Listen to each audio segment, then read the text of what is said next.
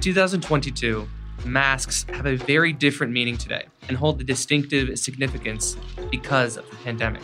But if we were to take away the medical connotation of a face covering, what comes to your mind when you hear the word mask?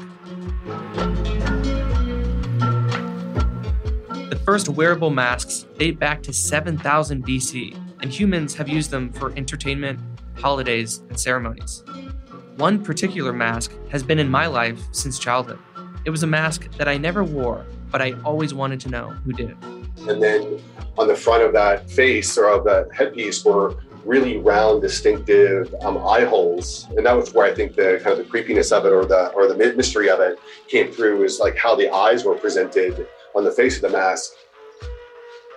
Now, 26 years later, I uncover my family stories to learn about the other families connected to this Brazilian mask. And one of these families could help me answer the question who once wore this mask? Karena me ocupou de comprar um na Carnemar um ali. Olha, caminhão, peguei lá amanhã em Cabiari.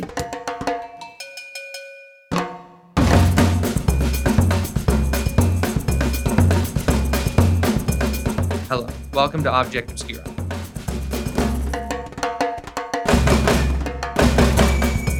This is the historical investigative podcast about people, objects, and their stories.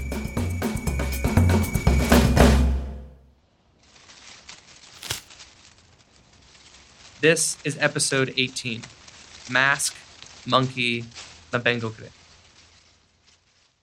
In this episode, I will be talking about an object that is quite difficult to describe. So please follow on our Instagram, Facebook, and our website, object-obscura.com to see all the pictures from today's story.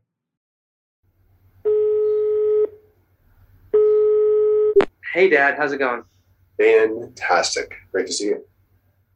Here's my dad, Ben. His voice may sound familiar, as he has done some voiceovers and helped me with the behind the scenes of the podcast. We are reminiscing about the last time we were both in Brazil together, the summer of 2018. But my dad's first time in Brazil was a lot earlier. Well, we're not talking about 2018. We're not talking about 2022. We're talking about 1996. Because that's when you bought this mask. Can't believe it's been 26 years, right? 26 years ago. You were about 26 years old. Correct. Straight. Almost. Um, almost. almost. So this was in November of 1996? Um, it was. It was right around uh, Thanksgiving time frame so my dad came to Brazil for the first time in November of 1996, exactly 26 years to the day that I'm recording the sentence. It was a family trip with my mom's side of the family from Belém to Manaus on a private cruise.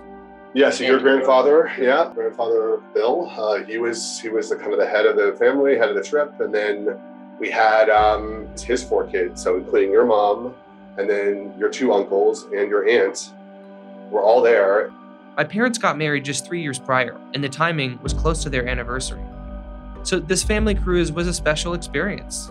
And that's when my parents saw this mask when they stopped at a port in the middle of the trip. The mask itself was not purchased in Manaus, it was prior to Manaus, like on the way, like along the Amazon cruise. I had no idea that my family ever went to Brazil when I started learning Portuguese.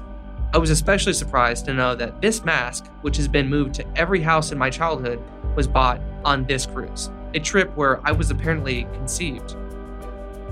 So it feels like there is this connection between me and the mask. We were both created in the same place around the same time. Could you describe, like, when you first saw it, or even what it looks like to you? Does it creep you out? Is it weird? I mean, well, how would you yeah. describe what it looks like?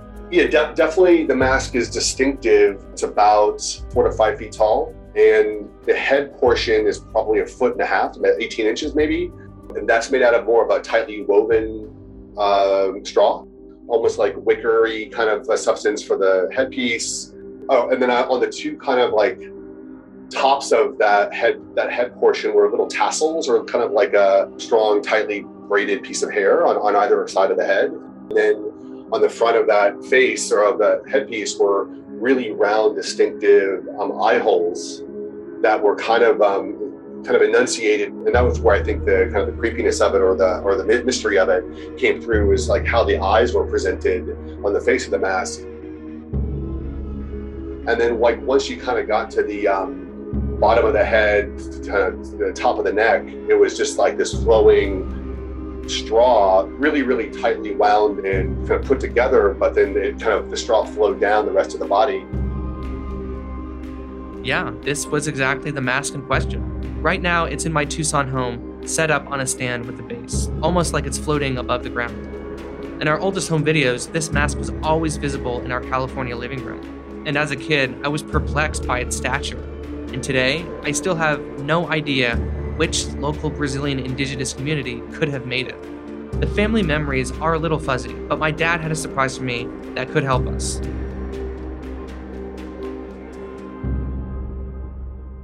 And I'm just going to say, my response here was not scripted. I know you you've got some questions for me specifically. I've got a little surprise for you. Oh, here we go. Uh, this is I'll hold it up for the camera, but just to describe it, this is a, a beat up kind of journal from and the the up on the spine. I put 1993 to 1996, and so sporadically journaled during those three years. There are two entries written from Brazil from the trip in this journal. I was honestly so shocked, like jaw on the floor shocked during the Zoom call.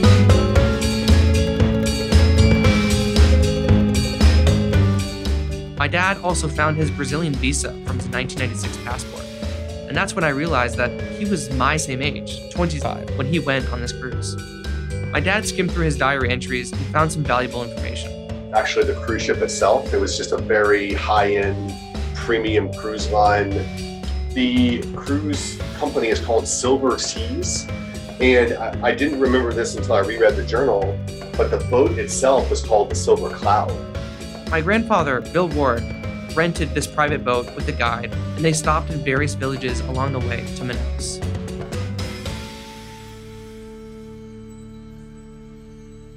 So, my memory was that it was a village like a small little village that that was again before Manaus, like maybe even a day or two's journey before Manaus, and we got off the cruise ship down kind of the walkway, and then I think it may have been like a guided tour thing that you kind of buy from the cruise ship, and they take you around to different areas that are both historic for like they kind of give a talk about the local village or local culture, and then they also of course have stuff to buy, arts and crafts, and, and you know representation of the local culture.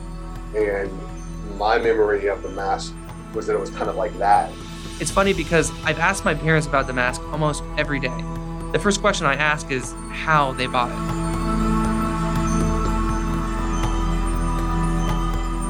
I mean, imagine if someone asked you what you bought six days ago. Could you remember what it was and who sold it to you? how about 26 days ago?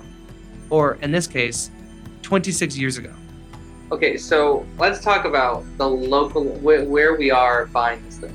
So it was not in the city of Manaus. So, so the guy, my, I think the person that was kind of like the main contact, kind of presenter of the of the group who was who was delivering information about the tribe, he was wearing nothing as elaborate as our mask, but had some had some of that kind of um, ornament ornamentation and, and kind of like raw kind of skirt and maybe almost like a head piece that was with tusks or bone or, or, it was just it was something very very tribal not western oriented at all but then was able to speak to construction of the mask and then also like when ceremonially when the mask would be used for kind of which kinds of events wow. or ceremonies like it wasn't my impression was that the mask was not a daily kind of wear. It was really only for certain types of ceremony and only worn by certain age and gender of tribal person. I think just wow, you remember a lot more than I expected. When my mom saw the mask, she wanted to get it. And here's what my dad remembers about the transaction. Yeah, in, in hindsight, it was probably more kind of um, produced for tourism. But at the time, I had the impression it was like, uh, just had the ceremony last week, and here you go. Like it was, I, I, felt like it was kind of presented as more of an authentic piece, but it was still, it still seemed like it was hand, you know, hand created by the tribe. Um, and then and then sold for you know for tourism. And I and I, I still feel like we paid hundreds of U.S. dollars for it, um, but I, I just don't know the exact price. I don't remember if we had cash pay for it in in reais or if we had to use U.S. dollars. So, from my dad's memory, partly helped by this journal he kept, we know that the mask was from central Brazil and that this indigenous community possibly used it for ceremonies. And furthermore, it was a mask to be fully worn, covering the entire body. I was now in full detective mode. I wanted to know more about this tribe and to speak to someone directly from their community. There are different versions of this mask all over the internet. The first I saw were older pictures from the 1950s of people wearing the mask, where their arms are poking out of the sides of the flowy straw. In my research, I found many references that this tribe was called the Kayapo, or to use the community's name and their language, the Mabengogre. I want to be an American. I decided to bring my friend Victor to a museum in the Historic Center. It's the research center for the Natural History and Archaeological Museum. I didn't have my microphone recording during this interaction, but I wish I did. We went upstairs to speak to two archaeologists who worked there, and I showed them the picture of the mask on my phone. Without hesitation, one of them goes into the back warehouse in their collection and pulls out a completely identical mask. My friend Victor and I were speechless. I took a picture of their mask, and I'll put it on my social media so you guys can follow along. It's the same shape and style, but the only difference was this red fabric woven around the eyes, and it has red tassels dangling from its head. The one my dad bought is completely made out of straw, with very small hints of dye used around the eye holes and a squiggly design on the forehead. It definitely represents an animal. I just don't know what. I was in contact with many museums around Brazil, and all of them pointed me to the Emilio Goeldi Museum in Belém. A new indigenous artifact exhibit, it was their technical reserve of the ethnographic collection, was to be opening soon. So I decided to take a visit to the museum and see what I could find.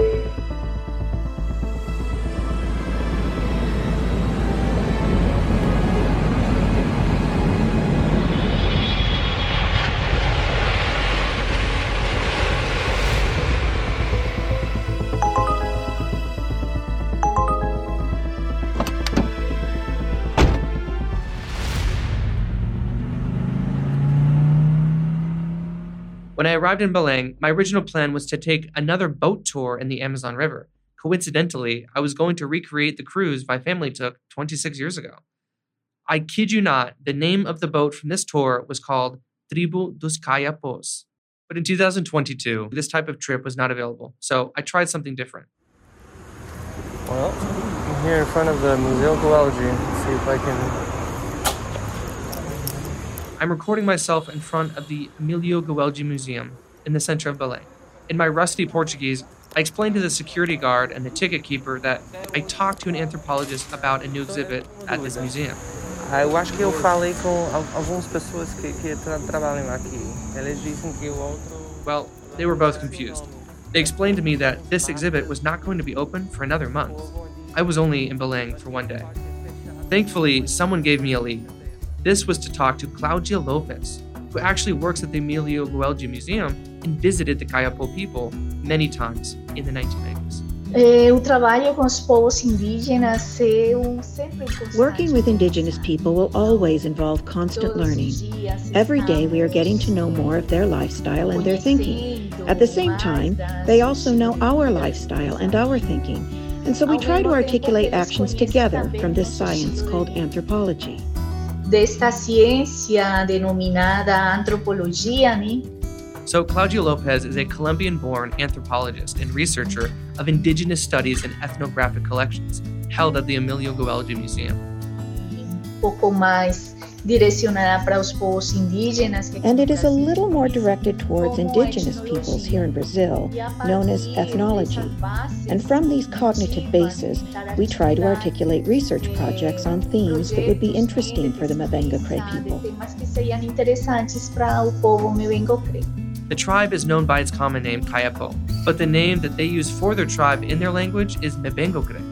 Então, o, o que significaria o nome? My friend Victor is asking what this name means and why Kayapo is still used. Me, é, Mebengore. Mebengocre. Yes, the Mabengokre. Significa The name pessoas Mabengokre means people who live in the water hole, possibly related to the fact that their territory formerly comprised the area between the Tocantins and Xingu rivers. So the Mabengokre live in the central heart of the Brazilian Amazon, mostly in the state of Pará and Mato Grosso. And throughout the community's history, and having to defend one of the largest areas of protected forest in the world, they have faced many threats from the outside communities. It wasn't until the 19th centuries when early researchers used kayapo, which was a word that had some insidious meanings. Já o nome Caiapó é o And the name Kayapo is a name that was given. It seems that it was taken from the language Tupi, that some researchers say refers to people who look like monkeys due to the body paint they used called está So it looks like it's related a little bit to that, but Kayapo is an external name. When we talk about indigenous communities around the world, we have to realize the broad generalization that these names give. Mabengokre is a name for a community of people that currently numbers around 100,000. And within those numbers are many different groups within the Mabengokre. This mask, however, has a very interesting connection to the Mabengokre story. Sim, a máscara é uma It is a mask that represents an animal, um a monkey. They call the Um mask animal, kukoi. Uma Kukoi, ou kukoire. I heard their inauguration. It's a mask made by men, and it's made in different sizes and also worn by the men, right? Children to adult men, in a ritual. It's essentially a wedding ceremony that's more aimed at men. tamanhos. Eu sempre vi essa máscara aqui I've always seen this mask here in the ethnographic collection of the Emilio Goeldi Museum, which has a good Mabenga Clay Kayapo collection. It was a long time ago, when I was linked to this research institution here. So, in these wedding or children naming ceremonies, the Mabengo Mabengokre would create masks related to animal spirits from other lives. And the one that my dad bought was indeed a monkey. This is actually another theory why the community was called the Kayapo, because the clothing that they would create resembled monkeys. The Kokoi mask is made with buriti fiber. I mean, I can't imagine how long this would take to weave, especially that this is made to fit specific men's bodies. But the Mabengo Mabengokre are a tribe of handmade goods and objects. Uma extensa cultura material, né? But there is the existence of material culture, as we call it here, more specifically, the objects that are elaborated with ritualistic purposes, which in this case are masks, but also objects of their daily life buoys, baby carriers, and personal ornament objects, such as necklaces, bracelets, and anklets, which are also for ritual use. And many of them are what we call handicrafts, which are those objects that are more targeted for sale and that are basically personal ornaments. Eh, eh, e que são constituídos basicamente de enfeites pessoais. In my research, I saw many modern Mabengo Mabengokure selling their hand-woven artwork at markets in Belém, which is quite a far trip from their home in southern Pará. So not only does the community make objects for their daily lives, but also for tourism. It's especially interesting when these two fields meet, when we have an object that was once used for their community that later doesn't serve a purpose and can be sold to a tourist. This is exactly what happened to my mom and dad. I called my dad again to get more specifics from his journal entries. This time, he read straight from it. So let's go back to the Amazon River in 1996 and see what we can find from my dad's handwritten account. Um, Saturday, November 30th, 1996. Rain is splashing lightly off the glass walls of the master bedroom in the Silver Cloud observation area. The muddy brown water of the Amazon surrounds us as we head steadily toward Santorini, Brazil. This is what we believe to be Santarém, a small city equidistant between Belém and Manaus. My dad was in the middle of this trip when he wrote this entry. We still have no idea when or where exactly this mask was bought during the two week cruise. The days and weeks before the cruise were a blur of travel, work, and sleep. Not enough of the latter, but enough to function effectively until the cruise began. My dad had just turned 26 on this trip, and he remembers putting the mask in a plastic bag in the overhead compartment on the plane back to the United States. This was the last day of the drill. Friday, December 6th, 1996. Goodbye, Brazil. Goodbye, Amazon. Goodbye, luxurious cruise. It actually became a very comfortable way of life. I relayed all of the speculative facts to Claudia that it was bought by a local group in a village we believe to be near Santarém on the Amazon River in November or December of 1996. Y me pareció extraño saber de esos detalles. And it seemed strange to me to know these details that this mask was bought on a cruise in Santarém. So the Kayapo would hardly go to Santarém to make masks and sell them themselves. So my hypothesis is that someone bought this mask in Kayapo territory and took it to sell in Santarém, where there are many, many stores selling indigenous handicrafts. Indígena. Esa é a minha hipótese. That is my hypothesis. I mean, we don't really know, but it is surprising that my dad remembers these vendors wearing headpieces and clothing that match the Mabengo Kure's typical garb. The Mabengo Kure have actually been well documented, where most of the world's best photographers have snapped pictures of their ceremonies from the 1950s. I actually reached out to a couple photographers and other anthropologists. And after the 1960s, when there was more contact with the Brazilian government, the community protested urban development encroaching on their land. Short documentaries and interviews were made with the chiefs of the Mabengo Kure by people from the National Geographic to the rock singer Sting. But in 2022, after decades of struggle from the outside world, the question was still in my head Are the Mabengo still willing to talk? Sim, sim, os Yes, yes, the Mabenga Kure, they are very used to new technologies. They're always posting videos of their ceremonies on YouTube. So I think it's very easy to find information about the rituals in which this mask is used. I do think it's very accessible, the information to your question. É, acho que sim. Ah, acho que sim. I think they're easy to contact too, yeah.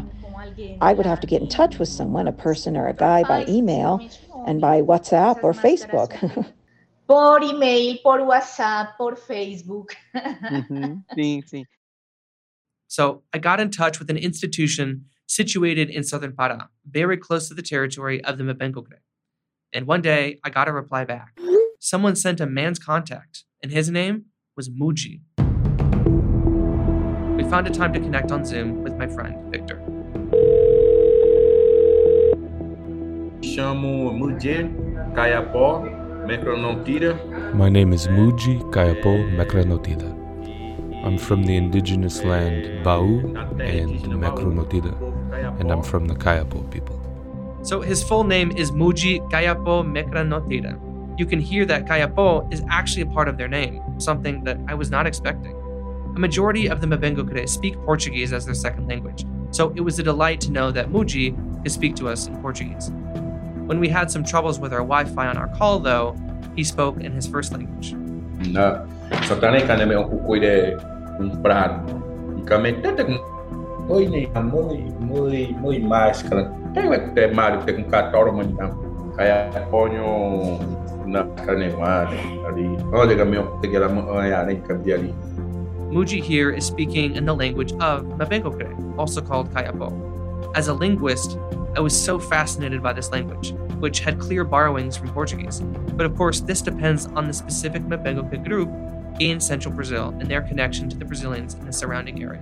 I wondered how many Mabengo Kure words existed related to mask making, or the ceremonies that this mask was apparently used. I was so excited to ask him questions, but then the call dropped. He just he just sent me an audio. Tudo bem, Mungi. Nesse caso, So Victor sent him an audio on WhatsApp, and we all agreed that Muji could just do the same for us. So we sent him our questions, and he answered them in many different WhatsApp audios. I've been speaking to Muji for a couple months so far, and he had some good answers. So this episode will look a little bit different. I'm going to let Muji explain about this mask in his words in these audio messages. I am um, um one of the indigenous leaders of the Kayapo people. From my region, I live in the community. I currently live in the village, and that's it. É isso. Na minha região, lá na minha Well, in my region, in my community. I was born in the village and grew up in the village, right? So it's about these parties, dentro da aldeia. about this mask. It's when people have a party called Goko. festa de cocô, né? Right? And generally, it is made in the ceremony. Eh, é na festa. The Mabengokure have close to nine different naming ceremonies. This one Muji calls Koko is one of them. He told me that he has never worn the mask, that his father actually made them. Geralmente eu eu nunca usei uma máscara. Generally, I never wore a Kokoi monkey mask, even because my father forbade me not to wear a mask. Only when there's a ceremony, then he makes it himself for me to use. Now it's because I can't use others. It's a culture, it's a tradition that has this. It's the respect I have for the masquerading of others. This mask is called Kokoi, which is depicting a monkey. É, a máscara kukoi representa o macaco. The feito pelo Kokoi Kaiapó. mask represents a monkey that is made by the Kayapo. On the occasion of the naming ceremony, Koko, during which some children are honored by being given big or beautiful names. Any man can make this mask, but teenagers often ask their relatives to make the mask. During the ceremony, which can last for two months, the mask is presented daily and they are headed with the mask Guariba, O máscara guariba. or howler monkey is the other name. Várias vezes por dia. Essa máscara de macaco rodeiam Several times a day, this monkey mask goes around the village begging for food for the dancers who are gathered in the men's house.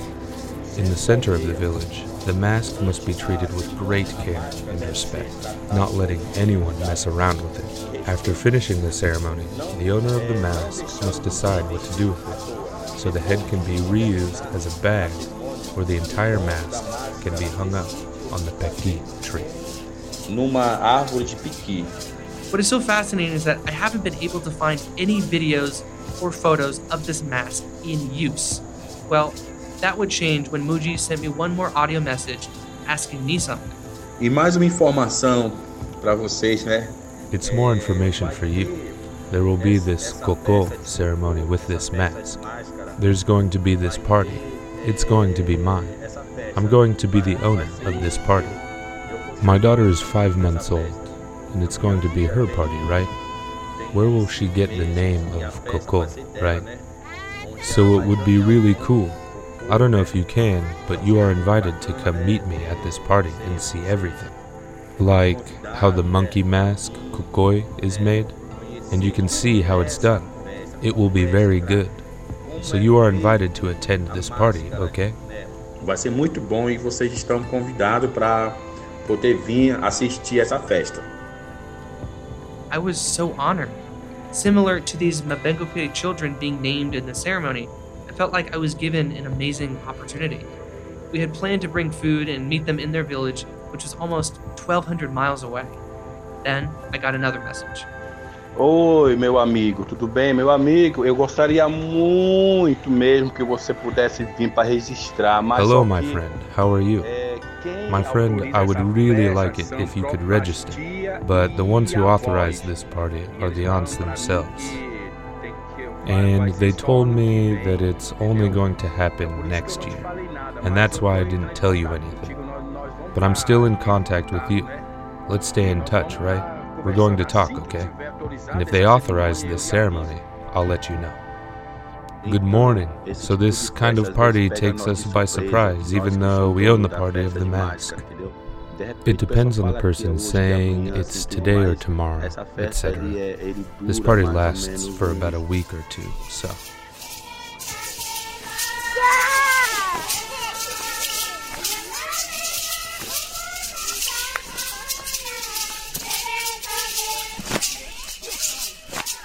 So, yeah, it's going to be held next year in 2023.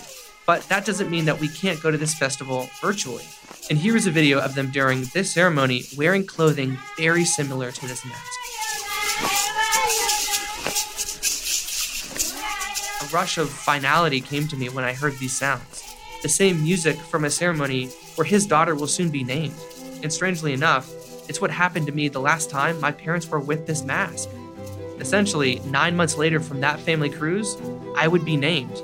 My parents brought me into this world in the same place the mask was used to celebrate the same idea.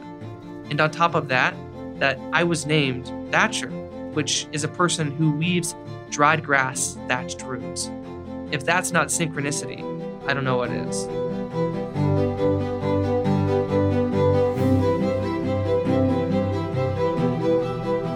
The mask has traveled with me for 26 years and most definitely had a life before me, used in the ceremony that named other people in the Mabengo Kure community. Now the mask is no longer a mystery. From its purchase during a family vacation to an indigenous member's explanation, we have completed a full circle story about a Mabengo Kure mask made of dried fiber.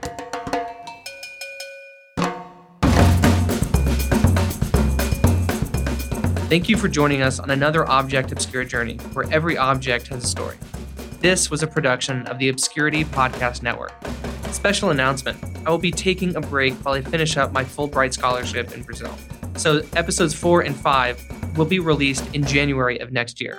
And here is a snippet of what is to come. So, looks like we're gonna go to this old building in the middle of the jungle by boat.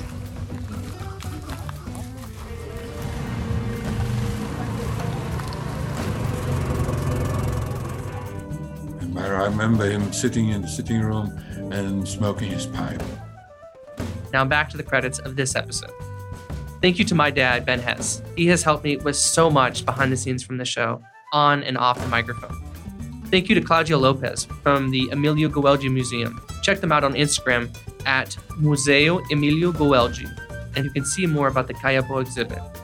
Thank you to Muji for being available to talk to us about the mask, the ceremony, and your community. There is some amazing work being done at Instituto Kabu and Conservation International to protect the Amazon rainforest in communication with the Kayapo. You can support them here at conservation.org and at kabu.org.br. This episode was written, fact checked, and translated by me, Thatcher Workhouse, Alessandra Medina, Aliani Miranda, and Silan Souza. Thanks for the voiceover support from the following Shannon Warwick and Franklin Haggerty. This episode was edited by me and Ceylon Souza from the Radio Laboratory at UFMA.